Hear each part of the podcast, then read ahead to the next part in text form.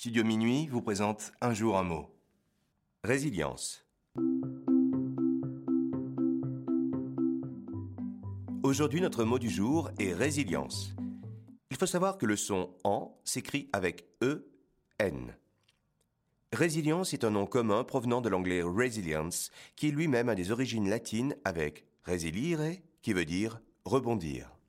Il existe plusieurs définitions du nom résilience. En voici les deux principales. La première concerne les matériaux. On parle de matériaux résilients quand ils sont capables de retrouver leur forme après avoir été déformés.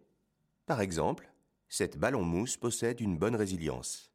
Le deuxième sens de résilience est souvent utilisé dans le domaine de la psychologie pour évoquer la capacité d'une personne ou d'un groupe à résister à une épreuve violente et à savoir se relever.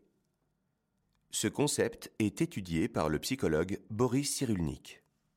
Par exemple, après les attentats, Paris a su faire preuve de résilience.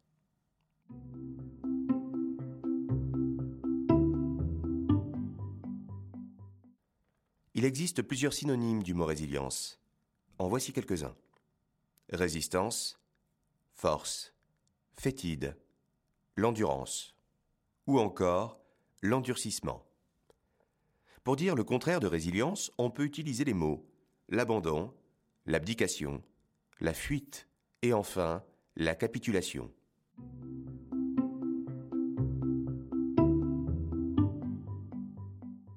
Dans la culture pop, en 2014, le chanteur français Hubert Félix Thieffen sort la chanson Résilience Zéro sur l'album Stratégie de l'Inespoir. Il évoque dans cette chanson son enfance avec des paroles comme On n'oublie jamais nos secrets d'enfant.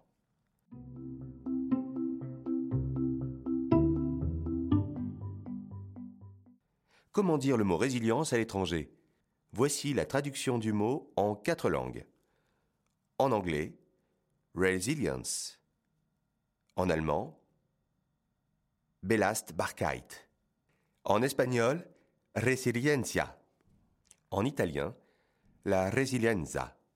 Et enfin, chez nos ados, pour dire résilience, on pourrait utiliser l'expression balek. Ce n'est pas très joli, mais ça veut dire que rien ne nous touche. Par exemple, je me suis fait larguer, je m'en balèque.